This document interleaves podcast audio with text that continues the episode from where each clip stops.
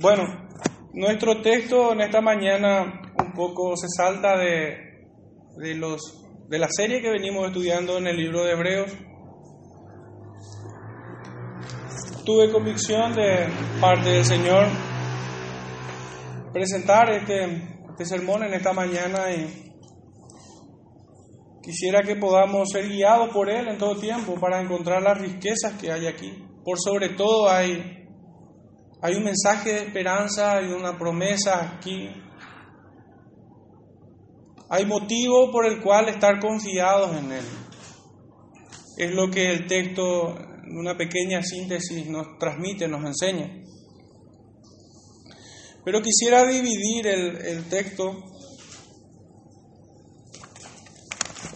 en cinco partes, cinco partes muy breves.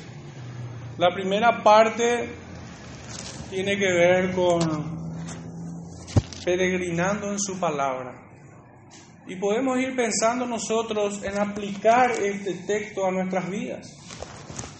Ponernos un poco en las personas que acompañaban a Cristo en esta situación. La segunda sección es la descripción del problema o de la situación que se estaba gestando en ese momento. La tercera sección es el reflejo, la evidencia del poder de su palabra, como está escrito la palabra de su poder. La cuarta sección tiene que ver con un tierno reproche que hace Jesucristo a aquellos que le seguían.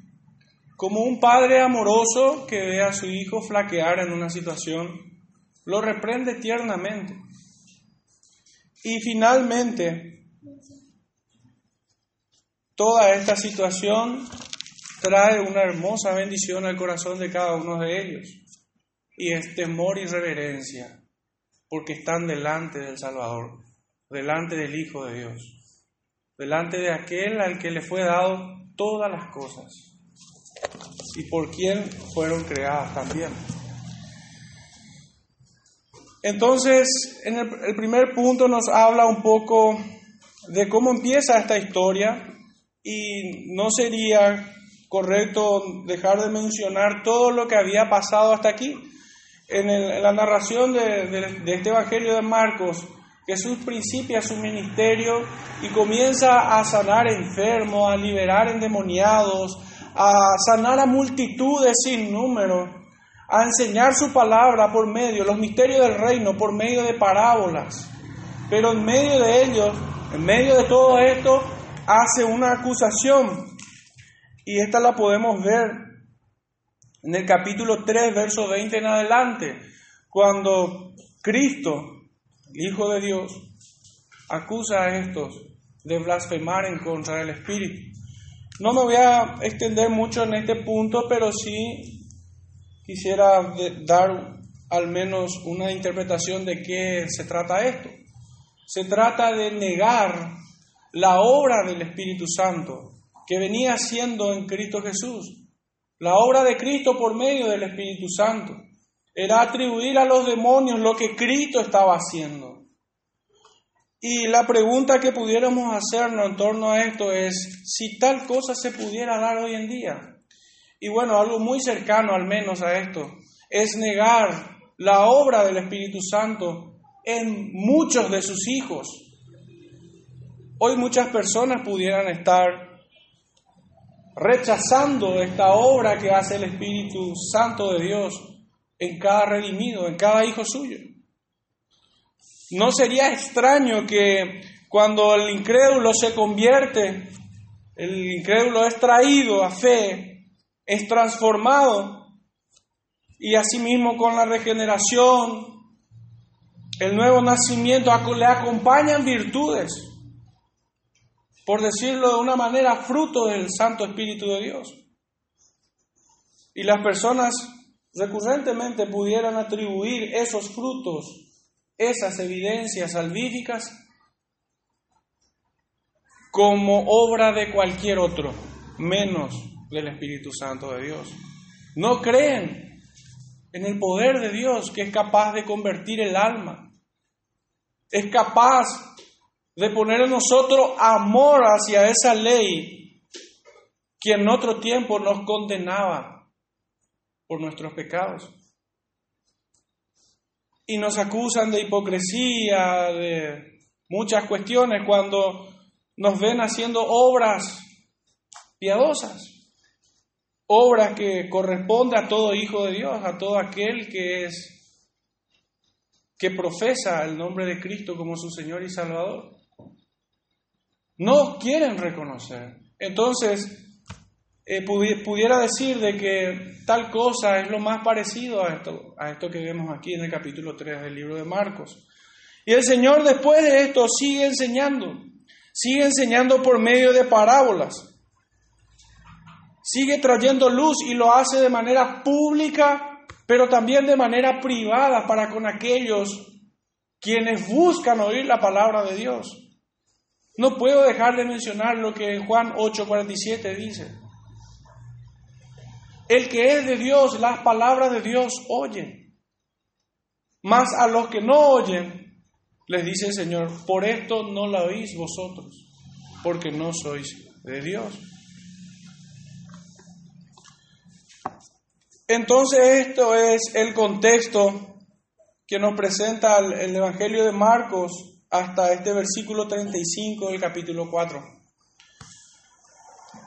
Y vemos que embarcan al anochecer, luego se desata una furiosa tempestad, surge un clamor frenético de parte de estos hombres que acompañaban a, a Cristo en la barca. Sucede un milagro asombroso. Aparece el reproche cariñoso, como de un tierno padre, como había dicho. Y finalmente una adoración y una exclamación. A solo aquel que es digno de recibirle, a Cristo. Y en el versículo 35 y 36 lo habíamos titulado como peregrinando en su palabra. y no teman en hacer una aplicación directa a sus vidas, porque verdaderamente es equidistante, es muy similar a la vida de todo creyente. En muchas ocasiones les toca atravesar por este tipo de situaciones. Y en el verso 35-36 dice, aquel día cuando llegó la noche, les dijo, pasemos al otro lado. Y despidiendo a la multitud, le tomaron como estaba en la barca. Y había también con él otras barcas. En este punto del relato, cuando inicia, podemos ver a Jesús, hombre, cansado y agotado, después de todo este trabajo, de todo este servicio que él hacía, de todo su ministerio que él estaba desarrollando, cansado y agotado. Luego de una ardua tarea de enseñar sobre el reino de los cielos y dando a conocer a su Padre Celestial, fue un día totalmente redimido el que Cristo había desarrollado. Jesús comenzaba a enseñar por parábolas a las multitudes, muchas parábolas. De hecho que no están todas escritas. Y también impartía enseñanza privada a sus discípulos ese detalle podemos verlo versículos antes, del 9 al 12, donde el Señor dice, entonces les dijo, el que tiene oídos para oír, oiga. Y esto quiere decir, parece un exceso de obviedad, ¿verdad? El que tiene oídos oye, pero en realidad el sentido de estas palabras es el que pueda entender, que oiga. Cuando estuvo solo, los que estaban cerca de él con los doce le preguntaron sobre la parábola. Y él les dijo, y les dijo, a vosotros os es dado saber el misterio del reino de Dios, más a los que están fuera por parábolas todas las cosas, para que viendo vean y no perciban, y oyendo oigan y no entiendan, para que no se conviertan y les sean perdonados los pecados. Entonces podemos, podemos ver claramente que la Biblia se interpreta a sí misma.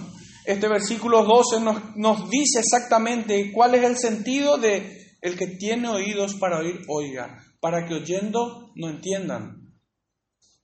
Ese es el punto. Acá podemos suponer que Jesús decide volver de una enseñanza privada con sus discípulos, a la playa, para apartarse del tumultuoso Capernaum, ciudad que estaban atravesando el lado occidental de Israel, al país de los Gadarenos, un lugar mucho más tranquilo, al lado oriental.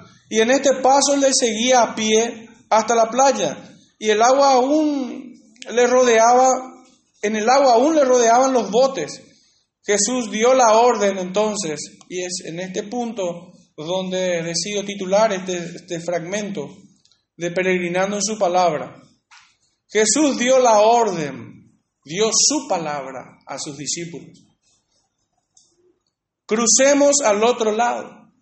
No intento excederme en espiritualizar esto, pero es sin duda que como creyentes nos toca cruzar al otro lado muchas veces. Nos toca salirnos de nuestra vida de pecado y buscar la santidad. Nos toca dejar de estar entretenido con el mundo para seguir su palabra. Aunque en esta acción estemos pocos, en esa barca no cabían muchos. Pero los que se habían quedado sin Cristo, porque Cristo había subido con ellos al bote, eran mucho más. Un temor que pudiera agolparse en nuestros corazones cuando vemos que mucha gente sincera pudiera, pudiera preguntarse, ¿cómo es que si ustedes tienen la verdad son tan pocos?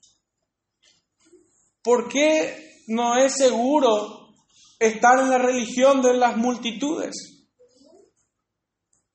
¿Acaso representa la multitud alguna garantía? No, lo único seguro es seguir su palabra, peregrinar en su palabra, aunque tengamos que apartarnos del mundo, de muchos. Crucemos al otro lado fue la orden del Señor. Y los discípulos que eran marineros, navegantes, expertos algunos, tomando a Jesús tal como estaba, subieron. Y hay un relato también en el libro de Segunda de Reyes que pudiera aportar a nuestro punto en esta sección. Se encuentra en Segunda de Reyes, pudieran seguirme allí. Segunda de Reyes, capítulo 7. Va del verso 1 al 9, pero vamos a centrarnos de 1 al 3 y del 5 al 9. Vamos a saltarnos el 4. Dijo entonces Eliseo, oíd palabra de Jehová. Así dijo Jehová, mañana a estas horas valdrá el seat de flor de harina un ciclo y dos seat de, de cebada un ciclo a la puerta de Samaria. Y un príncipe sobre cuyo brazo el rey se apoyaba Respondió al varón de Dios y dijo, si Dios hiciese ahora, hiciese ahora ventanas en el cielo, ¿sería esto así? Y él les dijo, he aquí tú lo verás con tus ojos, mas no comerás de ello. Había a la entrada de la puerta cuatro hombres leprosos, los cuales dijeron el uno al otro, ¿para qué nos estamos aquí hasta que muramos? Podemos seguir de continuo sin saltar el cuatro. Si tratáremos de entrar en la ciudad por el hambre que hay en la ciudad, moriremos en ella. Y si nos quedamos aquí, también moriremos. Vamos pues ahora y pasemos al campamento de los sirios. Si ellos nos dieren la vida, viviremos, y si nos dieren la muerte, moriremos. Se levantaron pues al anochecer para ir al campamento de los sirios, y llegando a la entrada del campamento de los sirios, no había allí nadie. Porque Jehová había hecho que en el campamento de los sirios se oyera estruendo de carros, ruido de caballos y estrépitos de gran ejército. Y se dijeron unos a otros, he aquí, el rey de Israel ha tomado a sueldo contra nosotros a los reyes de los eteos y de los reyes de los egipcios, para que vengan contra nosotros. Y así se levantaron y huyeron al anochecer, abandonando sus tiendas, sus caballos, sus asnos y el campamento como estaba. Y habían huido para salvar sus vidas. Cuando los leprosos llegaron a la entrada del campamento, entraron en una tienda y comieron y bebieron, y tomaron de allí plata y oro y vestidos, y fueron y lo escondieron. Y vueltos, entraron en otra tienda, y de allí también tomaron y fueron y lo escondieron. Verso, versículo 9. Luego se dijeron el uno al otro, no estamos haciendo bien. Hoy es día de buena nueva y nosotros cañamos. Y si esperamos hasta el amanecer, nos alcanzará nuestra maldad. Vamos pues ahora, entremos y demos la buena, la nueva en casa del rey. El Señor Dios había dado su palabra que tal cosa ocurriría. Y para aquel que no creyó, no disfrutó de ese bien que traía su palabra, sino que puso en duda la palabra del Señor, la rechazó. Pero hubieron unos leprosos que decidieron ir.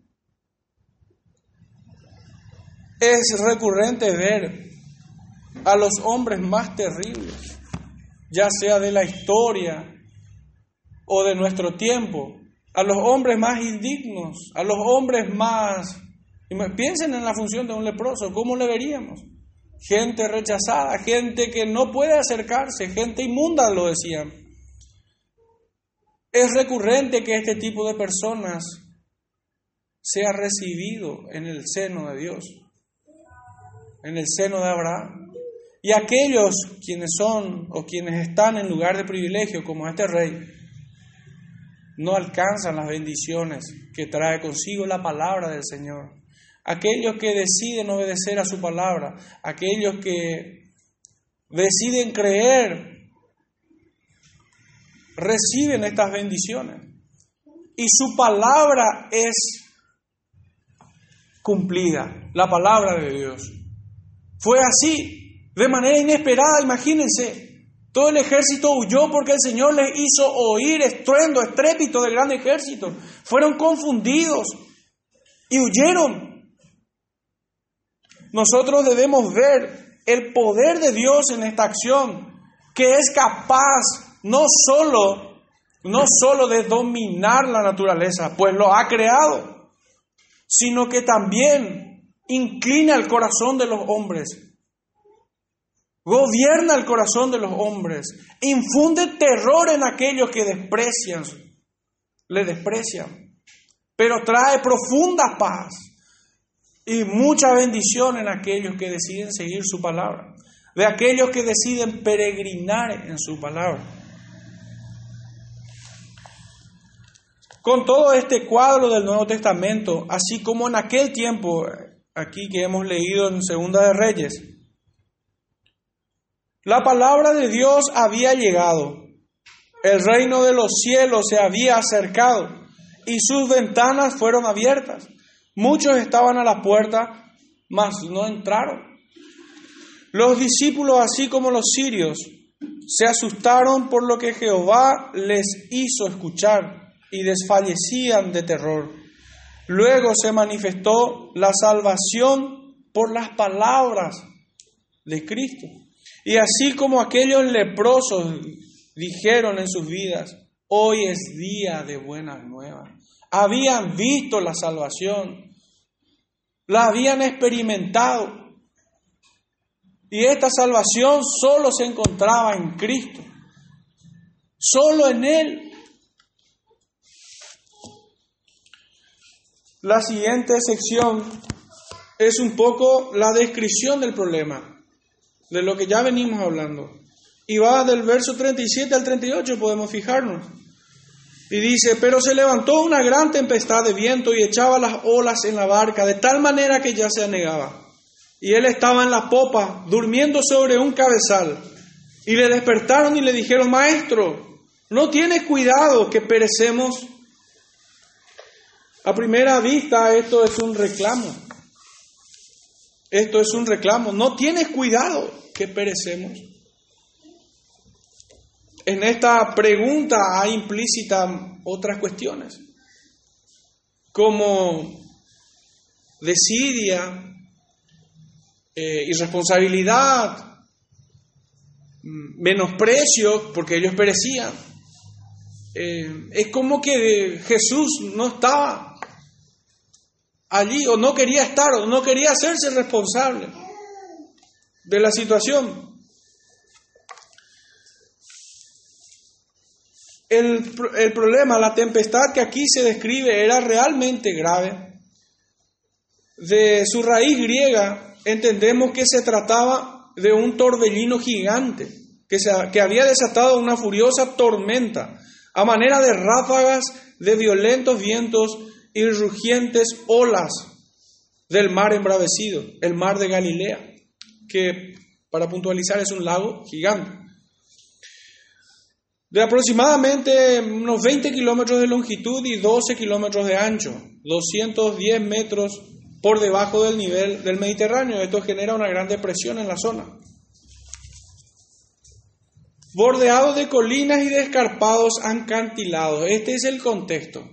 La verdad que nos pone en una situación, si nosotros nos pusiéramos en ese lugar, sería algo aterrador, porque a nuestro alrededor no tenemos nada de qué agarrarnos. No hay forma posible para el hombre que pueda escapar de algo así. Era una tormenta gigantesca, las olas venían sobre ellas, en las ráfagas de viento herían la piel de los discípulos. Y en medio de la nada, en la oscuridad total, lo más cercano que estaba de ellos eran las colinas.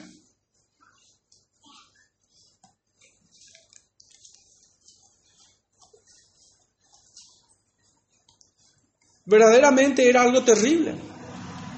Pero díganme si muchas veces no nos sentimos de tal forma. A lo mejor no estamos en el mar de Galilea, pero muchas veces el creyente se siente solo, tan solo que ni siquiera es capaz de ver a Cristo o de buscarlo. Está en oscuridad como aquellos hombres. Hasta que hay un destello de luz en el corazón de ellos y deciden buscar al maestro que está allí con ellos. Lo llaman maestro y se desahogan delante de él. Así como aquellos discípulos, queridos hermanos, ninguno de ustedes será abandonado. Basta con buscarlo. Basta con derramar nuestras tribulaciones en su presencia. ¿Podemos acaso considerar tal cosa como algo malo, como algo que no nos aporta nada? Tendría que debilitar nuestra fe en una tormenta como esta. Su propósito es aún más profundo, su propósito es aún más santo que el traer duda a nuestros corazones. Es por hacernos conscientes de que solo Cristo puede salvarnos, en que dependemos de Él en todo tiempo, necesitamos de Él en todo momento. Todos aquellos que deciden peregrinar en su palabra no son abandonados, Cristo los acompaña. De tal forma que el creyente es llamado templo de su Santo Espíritu, el Espíritu de Cristo que mora en el creyente. En medio de esa tempestad Jesús dormía. ¿Y acaso esto es debe ser leído, debe ser interpretado como una irresponsabilidad, como una desidia, como desinterés, casi como una un desinterés malévolo de dejarlos en terror a sus discípulos? No. De ninguna manera. El corazón de nuestro Salvador confiaba plenamente en Dios Padre. Él no dudaba, él no temía. Estoy refiriéndome al Jesús hombre, porque de ninguna manera tampoco podemos albergar la duda de que él, no era Dios, es enteramente Dios, la segunda persona de la Trinidad. Pero enfocándonos en su naturaleza humana, el hombre dormía, descansaba en medio de la tempestad, aunque todo era oscuro, aunque muchos se alborotaban alrededor de él, y él era capaz de leer el corazón de los hombres. No crean que él no estaba consciente de la situación. Pero su confianza era absoluta, era plena. Nosotros debemos descansar en esta misma confianza. Como decía un antiguo, si no me equivoco es Spurgeon, que consideraba la soberanía de Dios como su almohada sobre el cual descansar. Dios es tan soberano que podemos nosotros descansar en esto. Porque aún las cosas que pudieran traer más confusión y duda a nuestros corazones y debilitar tal vez nuestra fe, esto no es así. Esto está en pleno control de Dios. Y por más terrible que parezca al ojo humano lo que atravesamos, será para bien. Será para bendición del creyente. Las tribulaciones son benditas tribulaciones en el creyente. Son situaciones que deben ejercitar nuestra humillación delante de Dios. Situaciones que deben llevarnos más tiempo a la oración.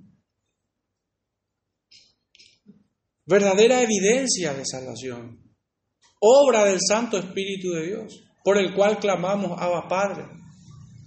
Es el aliento del creyente, la oración. Es esto lo que nos dice el texto. Jesús descansaba profundamente, mostrando su inquebrantable confianza en el Padre Celestial, que nunca falta, pues todo se hará como está establecido. Y creo que es absolutamente innecesario repasar la infinidad de versículos que expresan claramente tal cosa. Tal vez podemos citar el de Efesios 1.11, donde nos dice el, apóstol Pablo de que todo Él lo hace por el puro afecto de su voluntad. Todo, hermanos, todo. Ni lo más trágico que pudiéramos experimentar, la muerte, debe considerarse como como algo tan terrible que el creyente no pudiera enfrentar. Pues Pablo dijo que el vivir es Cristo y el morir es ganancia. Es ganancia. Pablo no tenía un espíritu suicida de ninguna manera, pero miraba más allá de lo que estaba de este problema, la muerte. Miraba más allá. Esto es pasajero, el sufrimiento es pasajero. Las tribulaciones son pasajeras, pero la paz que experimenta el creyente es eterna. Por eso su corazón no desmayaba, atribulado, pero no desmayaba, afligido, pero no desesperado. Jesús descansaba en aquel que hace todas las cosas según el designio de su voluntad sobre un pedazo duro de madera, un pequeño detalle al cual quisiera darle un sentido. Él era el rey de reyes, por él fueron hechas todas las cosas y en él subsiste. Mas sin embargo, reposó su cabeza sobre un pedazo duro de madera. ¿Y cómo nosotros nos vemos a veces en situaciones así? tenemos el contentamiento que Cristo tuvo allí en la barca. A Cristo le alcanzó ese pedazo de madera para estar en paz con su Dios, con Dios. A Él le bastó ese pequeño recinto donde Él lo más probable esté acurrucado porque una barca no era muy grande para tantos hombres.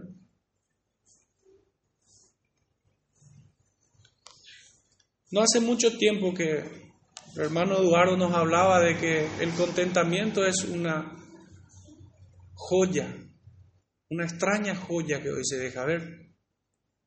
El contentamiento cristiano. una gran enseñanza que Cristo nos deja aun cuando está dormido en esa barca. Nosotros, sin embargo, en nuestra debilidad tendemos a no contentarnos en medio de la dificultad, con lo que el Señor nos permite alcanzar. Y claramente tenemos mucho más que una tabla dura sobre la cual reposar nuestra cabeza. Si nosotros somos conscientes de estas bendiciones, no, puede, no podemos desmayar en una tormenta. No podemos ser derrotados en nuestro espíritu. En los tres evangelios en, la que, en los que se narra esta historia, los discípulos se muestran despavoridos y con exclamaciones de distinto tipo, de pequeñas diferencias. En Mateo 8:25 dice, y dieron sus discípulos y le despertaron diciendo, Señor, sálvanos que perecemos. En Lucas 8:24, versículo paralelo también dice, y vinieron a él y le despertaron diciendo, Maestro, maestro, que perecemos.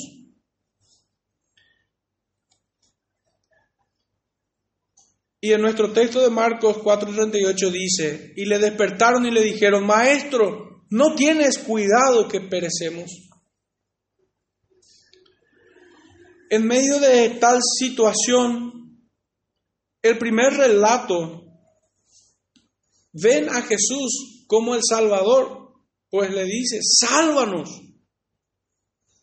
Señor, sálvanos. Y verdaderamente estas palabras son apropiadas.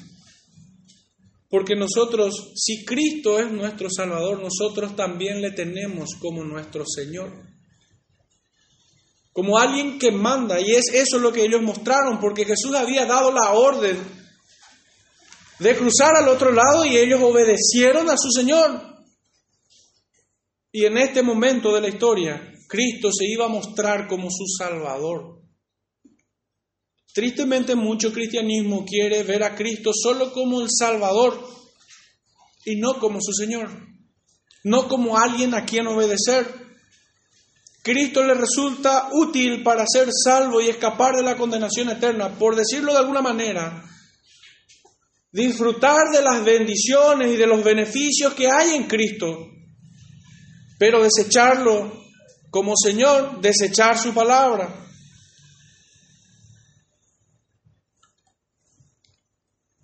Entonces en el primer relato los discípulos nos muestran a Jesús como el Salvador de ellos, Señor y Salvador, pero estando inactivo, estando dormido. Segundo, el segundo relato ve a Jesús como maestro, es lo que él venía haciendo. Es absolutamente coherente de que ellos le llamen maestro. Él venía enseñando. Que enseñaba del reino de su padre. Pero que ahora estos hombres que en otro momento se estaban deleitando en sus enseñanzas, estaban desfalleciendo y reclamando al Señor. En tal situación, se puede considerar que el hecho de que Jesús fue capaz de hacer un montón de milagros, pero no era capaz de salvarlo de esa situación. Porque su temor eso manifiesta. Eso manifiesta. Si bien ellos recurrieron al Maestro, recurrieron al Salvador, vinieron desesperados. En cierta manera, como teniendo un ojo en Cristo y otro en la tormenta. Eso no podemos hacer. Nosotros debemos mirar plenamente al Señor y casi como un loco abstraernos de todo lo que de todo lo terrible que nos rodea.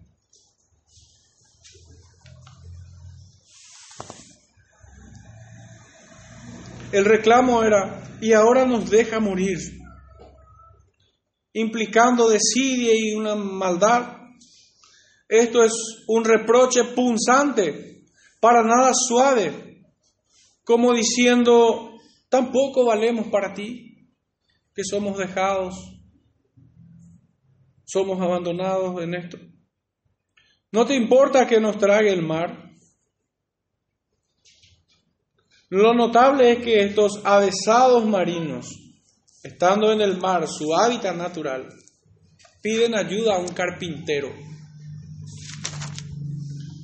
Aunque en su desesperación se encuentran totalmente desprovistos de cierto grado de confianza, pues recurren después de que sus esfuerzos eran inútiles al único que puede salvarlos, al igual que nosotros debiéramos hacer.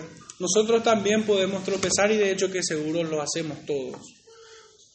Muchas veces nosotros enfrentamos los problemas en nuestras fuerzas.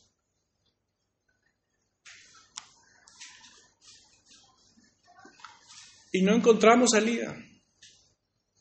Es como que primero buscamos solucionar, solucionarlos nosotros en nuestra capacidad, en nuestras fuerzas, y no lo presentamos de inmediato. Los discípulos que estaban allí, siendo marineros expertos, cuando veían que el tiempo empezaba a cambiar y el oleaje empezaba a moverse con más fuerza, tenían que haberle hablado al maestro. Pero fueron negligentes. Esperaron hasta que la tormenta esté en su punto más al rojo vivo. ¿Por qué? Porque creyeron en sus propias fuerzas hasta que se vieron totalmente inútiles ante semejante desastre. Y allí recurrieron al Maestro. Muchas veces nuestros corazones nos engañan así. Cuando nosotros empezamos a enfrentar una situación, debemos recurrir al Señor de inmediato. De inmediato.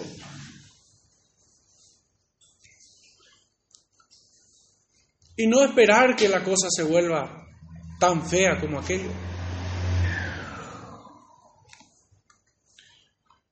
La siguiente sección, la tercera, la había titulado como La palabra de su poder. Dios manifiesta su poder a través de su palabra. Su palabra es poderosa, poder para aquellos que creen. Y en el versículo 39 dice así, y levantándose reprendió al viento y dijo al mar, calla, enmudece, y cesó el viento y se hizo grande bonanza. Tremenda esta frase. Lo primero que pensé fue que en realidad el Señor no tenía que decirle al viento que callen, sino a ellos, por dudar. En, mi naturaleza humana lo pensé así.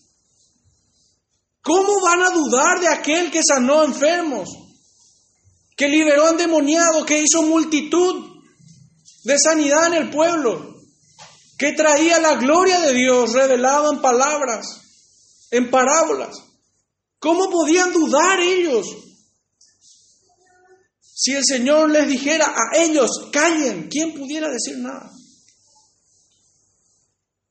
Pero el Señor, amoroso así como lo es, misericordioso y benigno, grande en misericordia, tardo para la ira,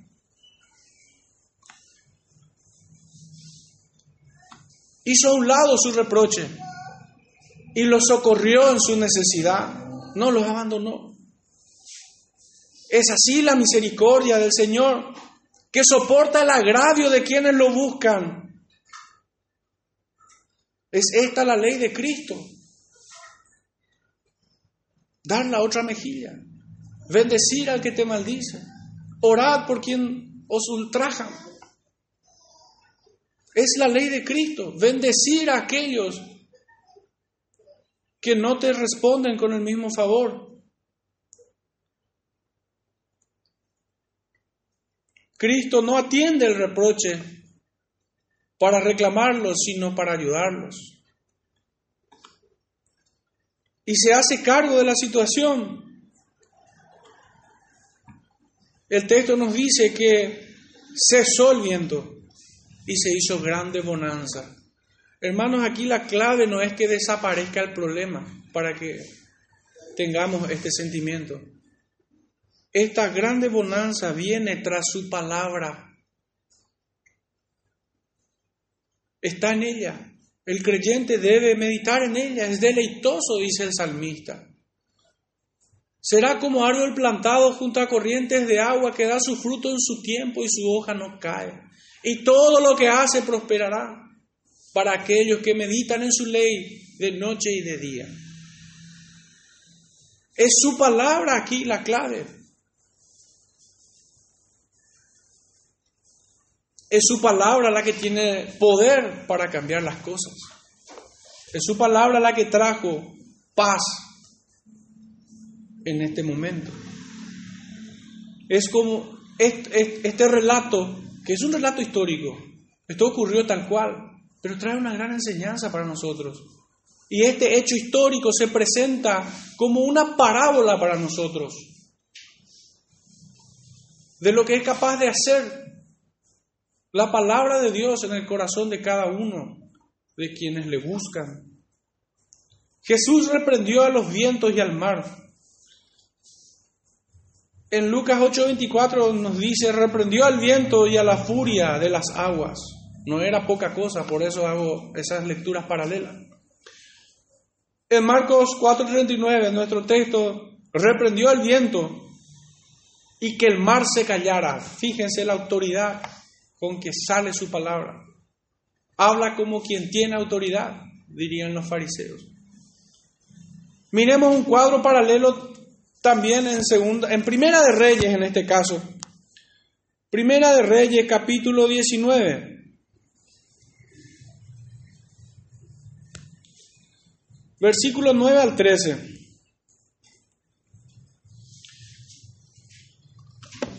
Y allí se metió en una cueva Está hablando de Elías.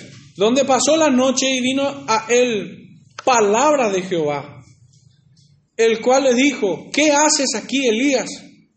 Él respondió, he sentido un vivo celo por Jehová, Dios de los ejércitos, porque los hijos de Israel han dejado tu pacto, han derribado tus altares y han matado a espada a tus profetas, y solo yo he quedado y me buscan para quitarme la vida. Y él le dijo, sal fuera y ponte en el monte delante de Jehová. Y he aquí Jehová que pasaba, y un grande y poderoso viento que rompía los montes y quebraba las peñas delante de Jehová. Pero Jehová no estaba en el viento. Y tras el viento un terremoto, pero Jehová no estaba en el terremoto. Y tras el terremoto un fuego, pero Jehová no estaba en el fuego. Y tras el fuego un silbo apacible y delicado. Cuando lo oyó Elías, cubrió su rostro con su mano y salió y se puso a la puerta de la cueva, y he aquí vino a él una voz diciendo, ¿qué haces aquí, Elías? Tremendo cuadro el que hemos visto aquí. Lo he leído porque este sentimiento que tiene Elías tampoco resulta extraño a muchos hoy, donde vemos un cristianismo laxo, donde vemos un cristianismo totalmente carnal, místico, que toma los rudimentos del mundo, las estrategias del mundo. Y en algún momento podemos creer de que estamos solos. Podemos sentirnos desamparados en medio de tal situación. Pero aún este sentimiento es un pecado porque manifiesta desconfianza en Dios. ¿Dónde está el Elías que decapitó a los 400 sacerdotes de Baal? Su fe había flaqueado. ¿Dónde está aquel Elías que hacía descender fuego sobre aquellos que intentaban subir junto a él?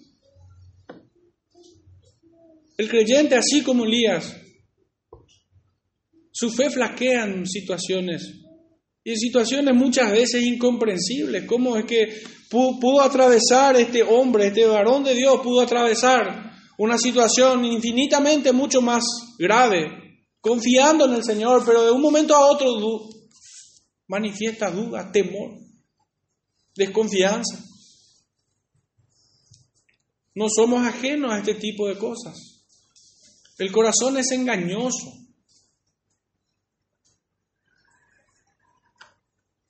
El antídoto a esto siempre será la palabra de Dios.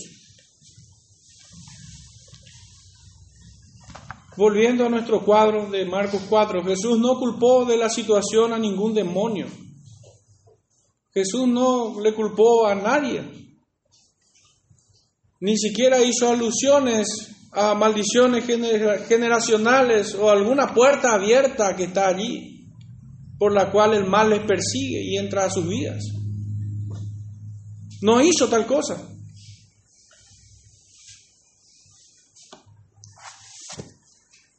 Es que aún esto tenía un propósito. Que Dios se revela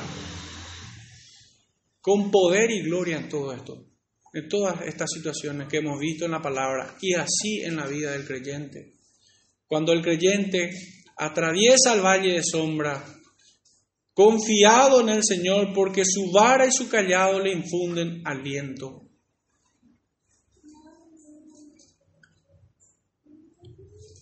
Sencillamente Jesús muestra su autoridad sobre los elementos de la naturaleza pero por sobre todo sobre el corazón de cada uno de ellos. Al viento lo reprendió y se calmó, y al mar le dijo, calla, y éste se sosegó al instante. Cosa sobrenatural. Hermanos, verdaderamente, si buscamos nosotros una experiencia sobrenatural, debemos buscarlo en su palabra. Es su palabra la que no vuelve vacía. Es su palabra la que derriba argumentos fortalezas en nuestras mentes. Su palabra es la que infunde en nosotros fe, fe que nos lleva al seno de Abraham, en los méritos de nuestro Salvador Jesucristo. La cuarta parte lo titulé como un tierno reproche, como el de un padre amoroso que ve a su hijo flaquear el versículo 40 nos dice, y les dijo, ¿por qué estáis así amedrentados? ¿Cómo no tenéis fe? La primera pregunta que hace el Señor no, lo, no viene de una persona que guardó rencor o que se sintió agraviado. Es como que hace a un lado la agresión que recibió. Porque la pregunta era una crítica punzante la de ellos. Sino que el Señor apunta tiernamente el corazón de ellos. ¿Por qué están asustados? ¿Por qué se asustan? ¿Por qué temen? ¿Por qué creen de que están solos? No están solos, siempre estuve aquí en medio de ustedes. No teman. ¿Cómo no tenéis fe? El Señor podía reclamarles esto. Pues como habíamos dicho, ellos habían visto muchos milagros hechos por manos de Jesús. Habían recibido su palabra por medio de las parábolas y de, las enseñanzas de esas parábolas en forma privada. Era justo que el Señor les reclame, ¿cómo no tenéis fe?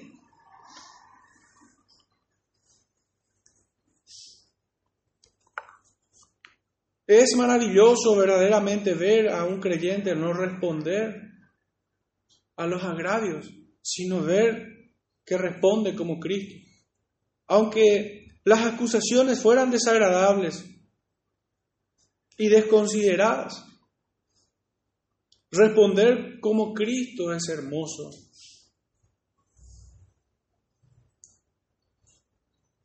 No le toma en cuenta su falta, sino que se ocupa del corazón de ellos. Fíjense lo tierno que es.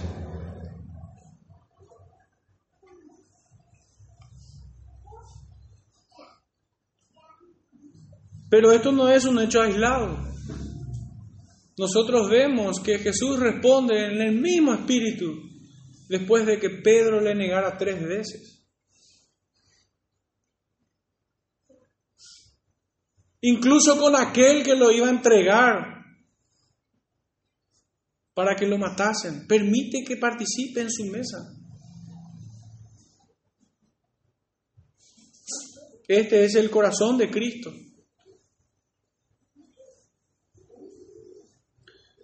En todo este cuadro solo hubo un amoroso y tierno reproche. ¿Por qué se amedrentan? ¿Cómo no tenéis fe?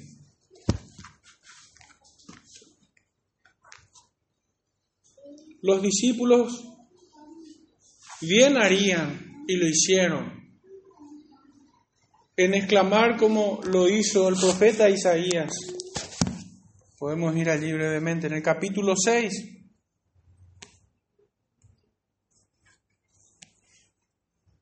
Isaías capítulo 6, versículo 5. Entonces dije, ay de mí que soy muerto, porque siendo hombre inmundo de labios, ellos habían pecado con sus labios, siendo hombre inmundo de labios y habitando en medio de pueblo que tiene labios inmundos, han visto mis ojos al Rey, Jehová de los ejércitos. O como podemos leer en el libro de Lucas, capítulo 5, verso 8. Viendo esto, Simón Pedro cayó de rodillas ante Jesús diciéndote, diciéndole, apártate de mí, Señor, porque soy hombre pecador.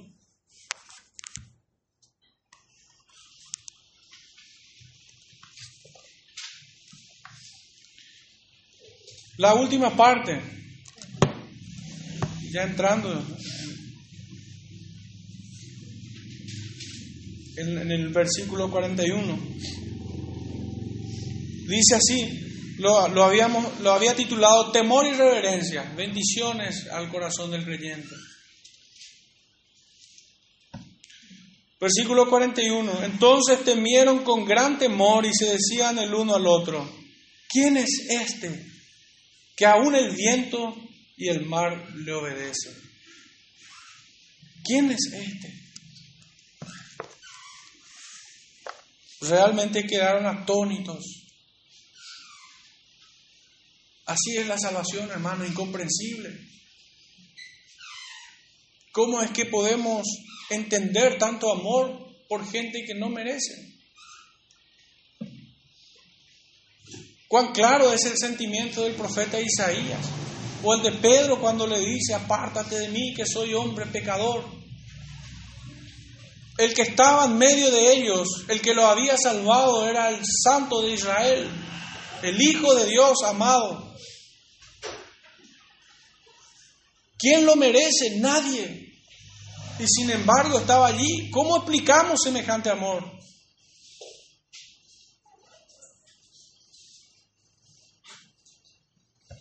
Ellos, en consecuencia, temieron, estaban espantados y no era para menos. Temor y reverencia. Con asombro y maravilla acababan de experimentar la salvación por mano de Cristo, cuyo dominio es sempiterno. El hombre ha podido hacer grandes proezas, pero ¿quién ha podido jamás domar un tornado, sacar legión de demonios, dar vida a los muertos, limpiar a los leprosos? ¿Quién de la nada puede crear algo? Los cielos y la tierra, obras de sus dedos. La historia concluye de la misma forma que debe concluir nuestras vidas, de rodillas delante de nuestro Salvador, fijando nuestra atención solo en Él, a quien debemos mirar sin distraernos, mirando al supremo galardón, a lo que está delante, nuestra heredad Cristo.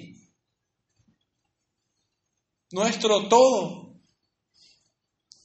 No prestando nuestros sentidos a aquello que debilita nuestra fe, sino más bien en aquel que lo fortalece, Cristo. En la playa multitudes vieron al Maestro, pero solo aquellos que obedecieron a su palabra y decidieron peregrinar en ella, vieron al Salvador. Finalmente, a esa conclusión llego en esta mañana. aquellos que deciden peregrinar en su palabra, atravesar, aunque les toque atravesar situaciones como esta. Experimentan el poder de la palabra de Dios en sus vidas y aún en todo lo que les rodea. Tienen a Jesús como un Padre tierno, compasivo, que comprende sus debilidades y que son sostenidos por Él, que no son abandonados, no son dejados. Naturalmente, ellos desarrollan un temor reverente ante, la, ante su incomprensible amor. Si nuestras vidas terminan de rodillas delante de Él, será lo, lo más hermoso que podamos experimentar. Oremos, hermanos. Padre Santo, en esta mañana te damos gracias. Gracias, Padre, por esta salvación tan grande. Gracias por nuestro Salvador Jesucristo, por tu Santo Espíritu. Gracias, Señor, por tu palabra, por todas las bendiciones que acompañan, Señor, a tu salvación. En el nombre de nuestro Salvador Jesucristo te decimos esto. Amén.